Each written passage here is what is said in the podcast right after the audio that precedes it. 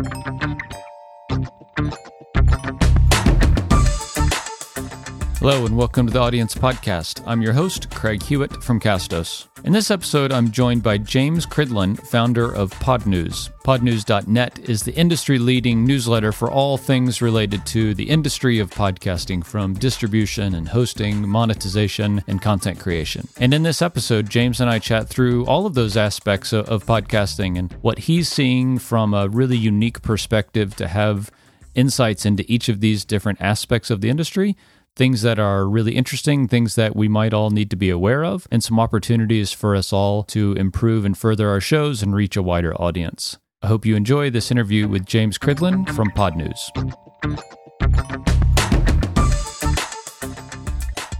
So, James, I know I first kind of met you at Podcast Movement two years ago now, almost in Philadelphia, and you run the the hugely popular Podnews.net, an industry newsletter. How long has Podnews been around? It's been around for about three years now. So, yeah, so I started doing it. Uh, there was a radio conference that I was at, which was an American radio conference called the Worldwide Radio Conference, I think, called the Worldwide Radio Summit. So very American because it was worldwide in that uh, there were two people there from not from the US, and um, yeah, and it was a good conference. And I was chatting in the pub afterwards with uh, a friend of mine who was saying, "Where do I go to get news about podcasting?" And I thought to myself, "Aha, there's possibly something that I can do here."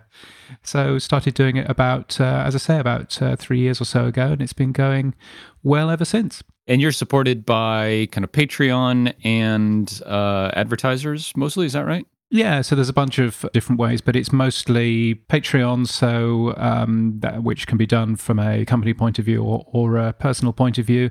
And then, uh, yeah, there's some advertising opportunities in there as well. As we were chatting before we started recording, I really want to start by kind of digging into what I might call like the future of the industry of podcasting. That sounds very dramatic now that I'm saying that out loud, but I think you have a really unique perspective uh, and kind of the lens of seeing the industry from a, a, distribution perspective. So, you know, Apple and Spotify and Google from a hosting perspective like ours, from a content creator perspective, from an advertiser perspective. I'd love to kind of dig into a few aspects of that. And I think the most apropos right now is is talking about Spotify a bit. So Spotify announced last week that they signed the Joe Rogan experience for 100 plus million dollars for exclusive rights to distribute on their platform. And I know you've written kind of extensively about this, but what's your reaction here a few days or a week after that's kind of sunk in? Yeah, I mean, I think it's really interesting. So, Joe Rogan is by any stretch the most popular podcast in the world. So, actually seeing that being taken by Spotify and moved as an exclusive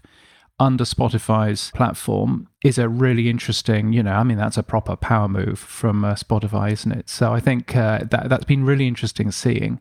Interesting, I mean, if you look at the amount of users that Spotify has, it has 289 million. If you look at the amount of downloads that uh, Joe Rogan gets, it's about 190 million. So they're actually relatively close, which should mean that a bunch of those people who's been, you know, downloading Joe Rogan on other podcast apps or maybe on YouTube moves over onto Spotify. And so Spotify should benefit quite well out of that, one would assume. But you know, Spotify, depending on which figures you you look at, Spotify is still pretty small in terms of podcasting. So if you look at Libsyn's figures, for example, it's about 9.5%. If you look at um, Blubrry's figures, apparently it's 7.5%. So it's not a very large player in terms of podcasting. So it's still um, certainly a minority in terms of that. And the question, I suppose, is what happens from Apple's point of view? Apple has sort of 60% of the market, but if you include everybody else that uses their database, then you're probably looking about 75% of the market. Will Apple just turn around and say, yeah, that's fine, you know, just go ahead? Or will Apple start being a little bit more aggressive in this space? And it'll be interesting to find out what Apple's answer is going to be. It seems like they haven't had a Apple has not had a kind of strong response in the last I mean I've been in the industry for 5 years and they haven't really done much to I'll say support podcasting or monetize podcasting or or anything like that in the time I've been in. I mean, I think the biggest advance is, you know, the Podcast Connect dashboard that you can now log in to see your stuff, whereas before it's just this black hole that you submitted your RSS feed to. I mean, I, have heard a bit about Apple looking at creating original content, kind of like a, a Wondery ex- model, maybe, but I haven't seen much of them in terms of buying shows or anything like. I mean, Spotify has been really aggressive there. Yeah, and I wonder whether, you know, from Apple's point of view, I wonder whether buying shows is what they're interested in. They have one bit of exclusive content, and that bit of exclusive content they've got is, well, they've got a little bit of Apple TV these days, and they've also got Beats One, which is their radio station, which apparently is still going. Um, it's five years old this year. Never heard um, of it. That's amazing. Yeah, there you, there you go. it's uh, hiding in, in Apple Music. It's paying lots of very good radio presenters, a lot of nice money. And that's basically it. And so I, I wonder whether owning content is in Apple's DNA. I mean, what, what occurs to me is that Apple has a real opportunity. They have access to all of the payment systems that they use for the Apple App Store. So they can take money in, they can take small amounts of money in, maybe 99 cents or something. They can pay that out to millions of people because they're already paying that, that sort of money out to millions of developers. So they can certainly pay that out to millions of podcasters. So it seems to me that it's kind of a no brainer. Why wouldn't Apple put the plumbing in place to allow people to charge for a podcast if they wanted to? That to me kind of makes sense. And then you've got a good business reason for Apple to make Apple Podcasts for Android, which would then make Apple instantly would turn Apple Podcasts into a number one podcast app for Android, one would assume. And then once you've got that, well, that is a real strong, powerful competitor without actually spending any money in terms of grabbing content and doing any of that because all of those podcasters who are going to be selling their podcast essentially will actually you know get the benefit of that and be promoting apple podcasts over anyone else. So to me, that that's the obvious strategy for Apple. It clearly isn't obvious enough for Apple because they're clearly not doing it. So, so I suppose the question is, you know, what happens there? Apple has been really good to podcasting over the last 15 years or so. It's invested a lot of time in things like categories. You know, we wouldn't have standard artwork in podcasts if it wasn't for Apple. You know, there's all of this stuff that they've done which has been really helpful but it does almost feel as if they've been a bit sort of negligent about taking it forward a little bit further. Being able to change things, being able to move our industry forward with things like, you know, attribution, with things like uh, donate buttons, with, you know, all kinds of uh, stuff like that, really needs Apple to say, yes, we'll do that. Um, and if Apple says no, then basically any of those ideas just never happen. So it would be lovely if Apple was a little bit more interested in taking our industry forward. I found it really interesting. They they treat podcasting I feel like you know, an open source side project or something where it's just it's not bringing in any money, it's not a business focus for them. I think maybe their model has kind of shifted. I mean, they're really much more of a hardware company now than software. You know, the operating system is free and updates are free. I mean, they're they're a hardware company, but they're also a services company as well now. And they never used to be a services company. They never used to go out and sell stuff other than their own hardware. So I think that's interesting. I mean, what I find fascinating. So as we record this, uh, there's new data that's come out from a company called ScientiaMobile and what they do is they look at mobile phones being used across the world.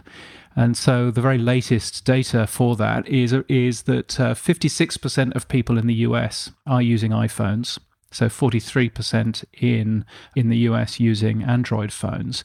But then you have a look virtually everywhere else, and Android is in the lead by far. So, France, 70% of people use Android. You know, across Asia, 72% of people use Android, and so on and so forth. So, actually, you know, there's great opportunity if we can get Android into the whole podcasting thing. But because there's been no strong player in that field, then we haven't really seen that. And I think that that's. Uh, if someone can unlock that, and maybe it's Google, who knows? Maybe it could be Apple if they made an Apple Podcasts app.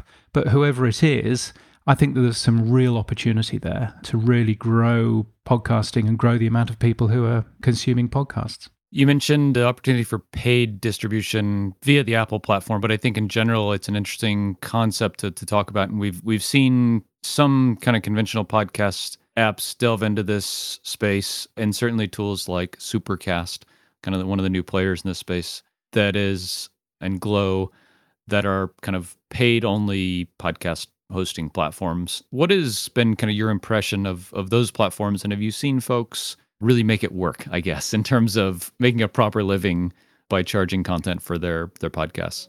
I think one of the things I love about Podnews is that I get to see an awful lot of case studies and an awful lot of people saying, We've done this, this worked for us, this didn't work for us. And I have yet to see a positive case study yet about paying for podcasts, a premium podcast. Now, I don't know whether that's because people just want to keep quiet about it or whether there are other reasons for that, but I've yet to see anything that actually would show me that that's a good way to earn a lot of cash. I mean, clearly you've got Stitcher Premium, which is doing a similar job in that you pay an amount, it's a bit like Netflix, in that you pay an, an amount and you get access to additional shows that you otherwise couldn't. Uh, Luminary, of course, being another example that didn't necessarily work so well, but still there we are. Um, but uh, you know, so we've we've not necessarily seen any real show. Having said that, you know, there are an awful lot of uh, podcast hosts who are getting involved in this space,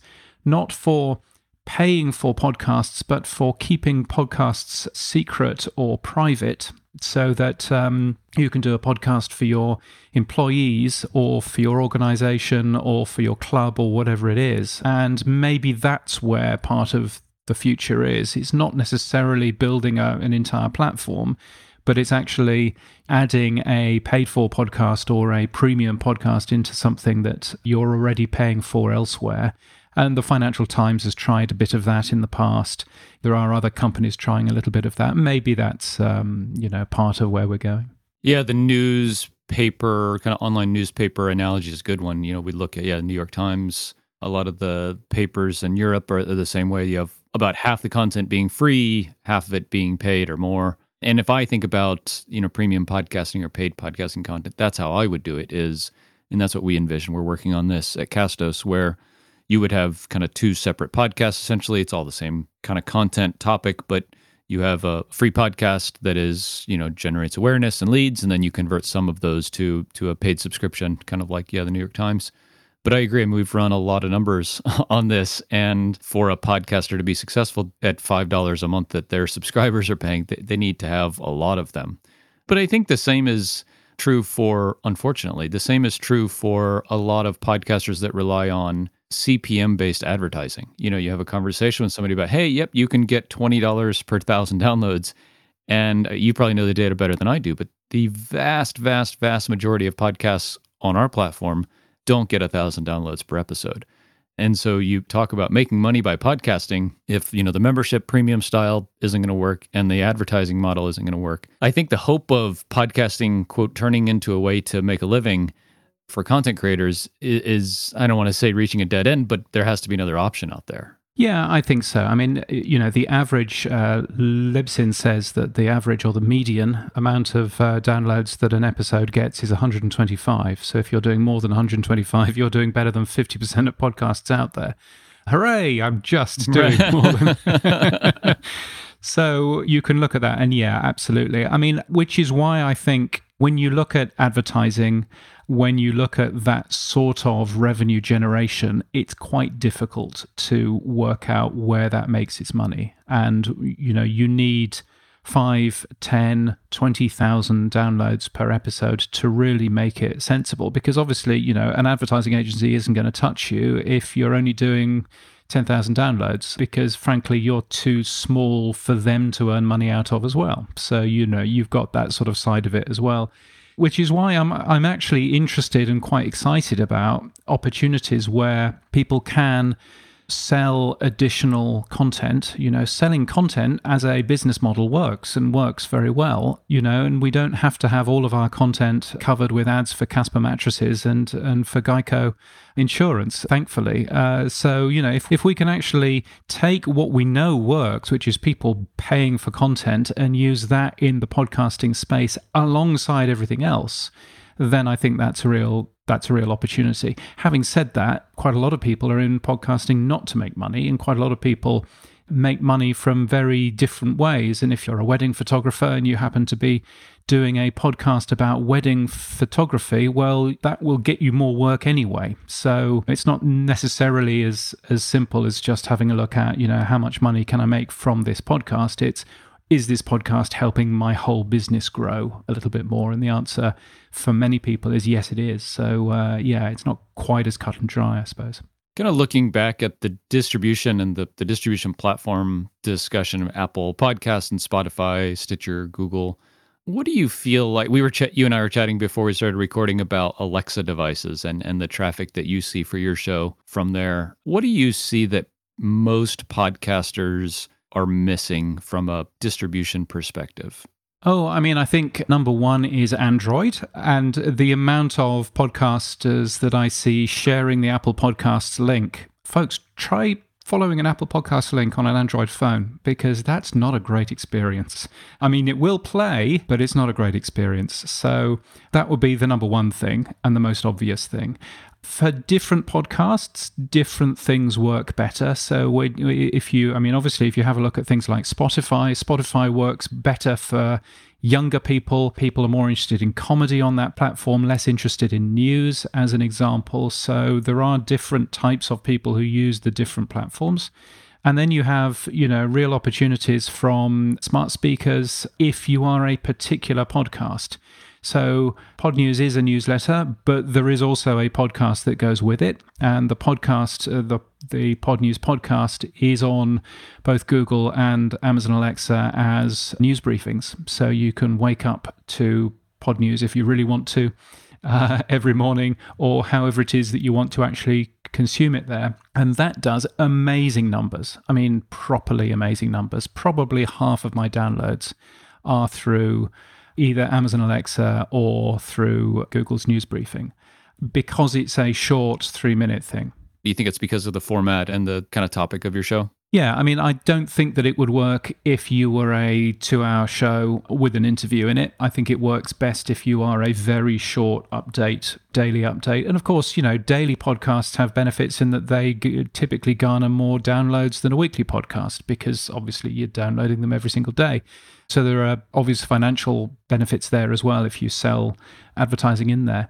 But I think it's, you know, horses for courses. It's different podcasts work well in different environments. And it's interesting, you know, the stories that Amazon is getting into podcasting, and that's exciting. And currently, if you want to listen to a podcast on your Amazon speaker, then that goes through TuneIn. But the way it goes through TuneIn means that actually your podcast host probably only knows that it's Amazon Alexa and doesn't necessarily know that it's coming from TuneIn.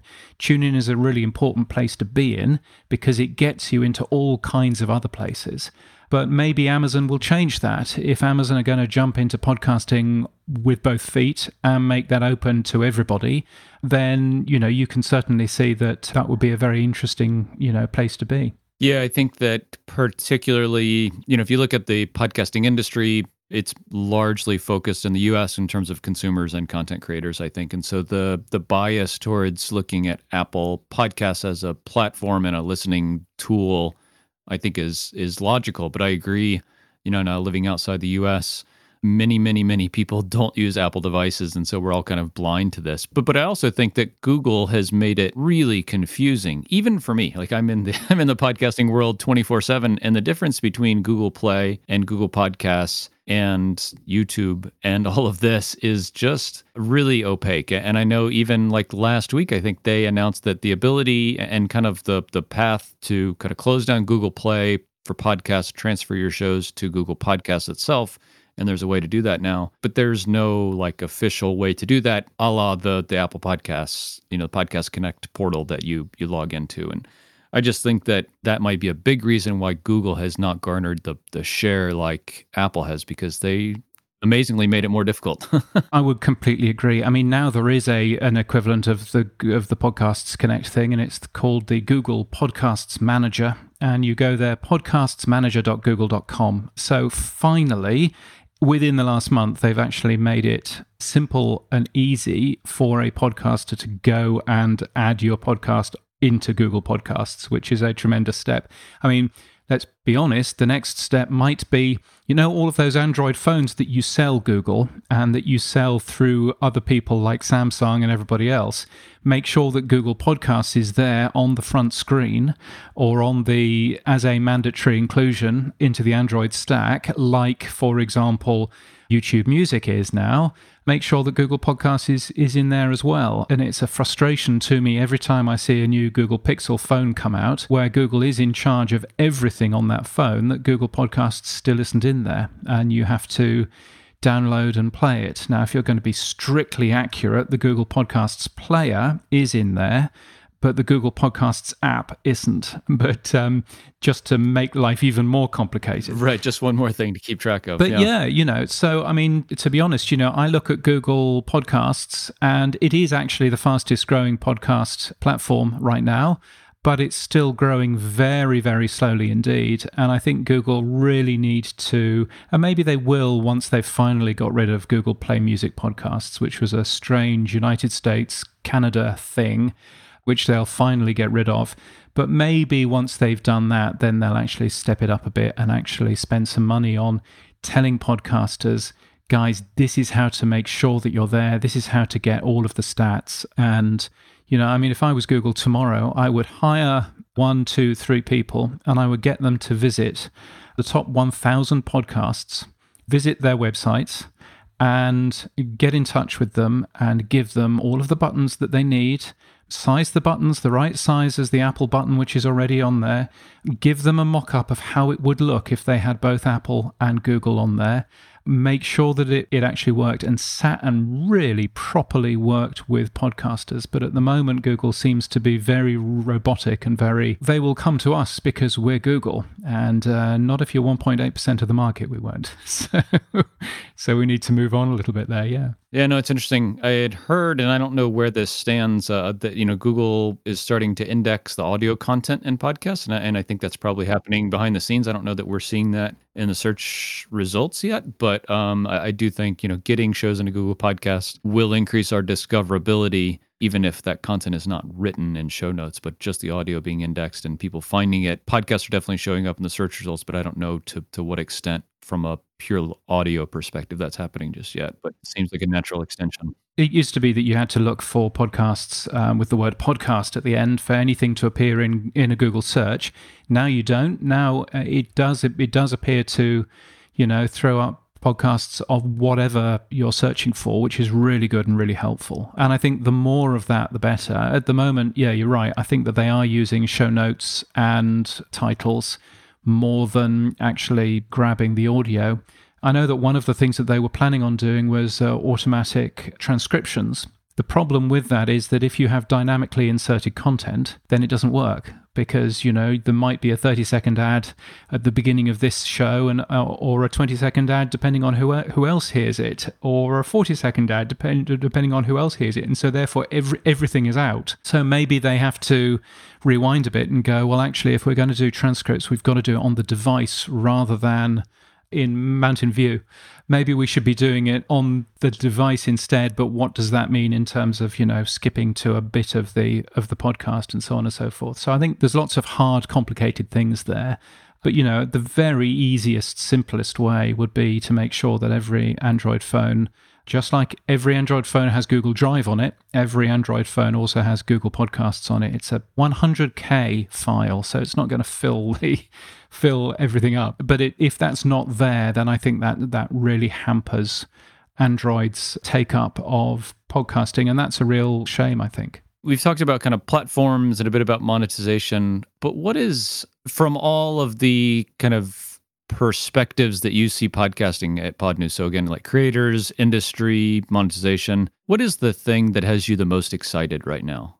I mean, I think that there is clearly a very, there's a lot of excitement in the industry. There's a lot of excitement in the industry after the Rogan announcement, but then there's been a lot of excitement in the industry around Gimlet and The Ringer and Parcast and all of these companies which have been pulled into uh, Spotify and some of the deals going on, because actually the deals going on are also helpful for the industry because it raises the industry's standing in the investment space, which means that more money comes into the industry. And it doesn't always follow that more money in the podcast industry means more success. Just ask Luminary. But if you look at other people, then, you know, there's clearly a lot of money being invested into podcast content right now and all of that kind of stuff. And I think that should be very exciting for anybody that's involved in podcasting because you can clearly see that our industry is growing and growing very, very fast. What I think has also been very useful for us is because podcasting is relatively simple in terms of the production process, it means that actually the coronavirus that we've just been through or going through, I should say. We're very lucky here in Australia. We're beginning to we're beginning to use the past tense, but the the coronavirus that we're going through actually hasn't impacted podcasting much, if at all. Downloads went down for a little bit as people readjusted and have bounced back. And in terms of the amount of new podcasts, well, I mean, you know uh, there were 91,000 new podcasts in April, which is the the record for the for new podcasts. So that probably says quite a lot about where our industry is going right now. You could argue, as some people have, that actually we have too much content now and not enough people consuming it, which is probably, I think, fair to a point. And I think one of the things we do need to bear in mind is the Rogan deal as one of those, you know, examples is going to make a big change to the amount of people who consume podcasts. And if we can get that number up, then all of us really win, you know, in terms of uh, overall consumption. That piece of work isn't isn't yet done, but I think uh, that's probably great news for us in the industry.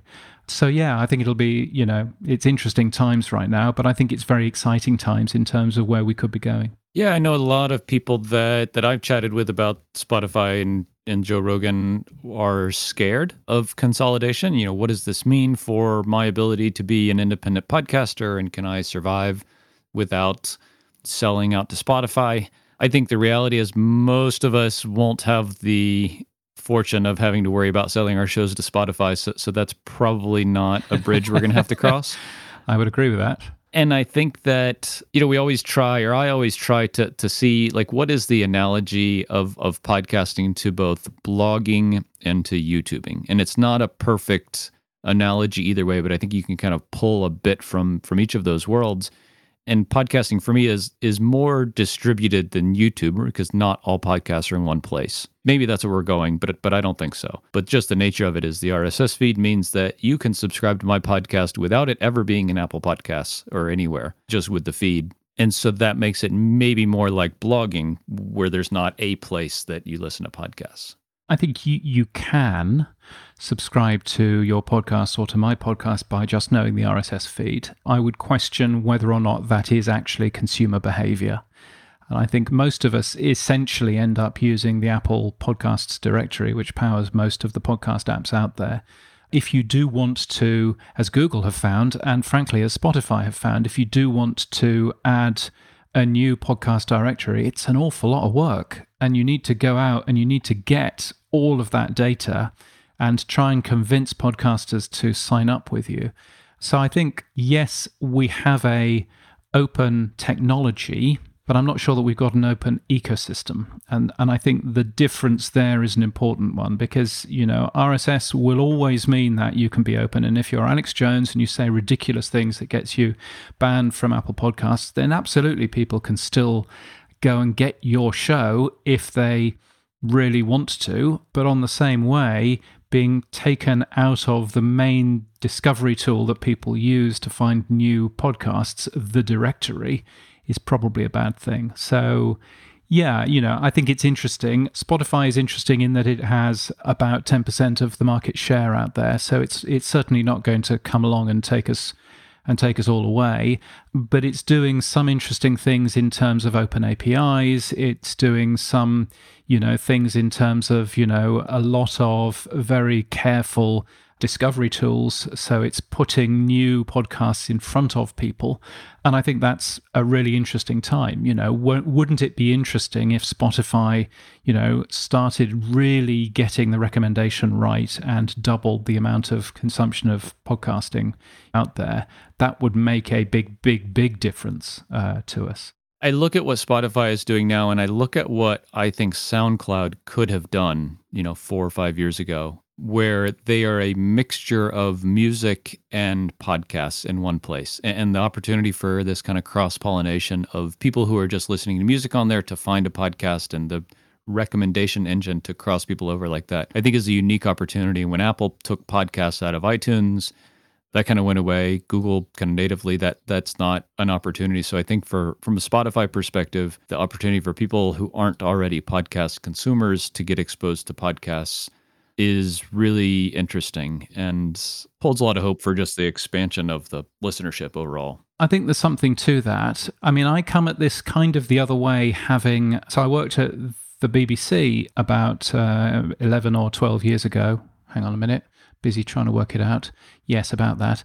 And um, and one of the things that I did is I moved the radio uh, services that the BBC was running. I moved those services um, from its own thing, which was called the Radio Player, and moved those into iPlayer. So, iPlayer is the big video service for the BBC. So, if you're going in, you want to catch up on any of the TV shows from their six uh, national channels, then you can watch them on, on the iPlayer. And we thought, brilliant, that's going to mean so many more people seeing our radio shows for the first time and actually being able to link you know certain shows on TV, you know Jonathan Ross show on TV with a Jonathan Ross show on the on the radio, and and and vice versa, and that'll be absolutely brilliant. And did all of that work to discover that the amount of people who were using iPlayer for both TV and for radio was two percent, not twenty percent, two percent.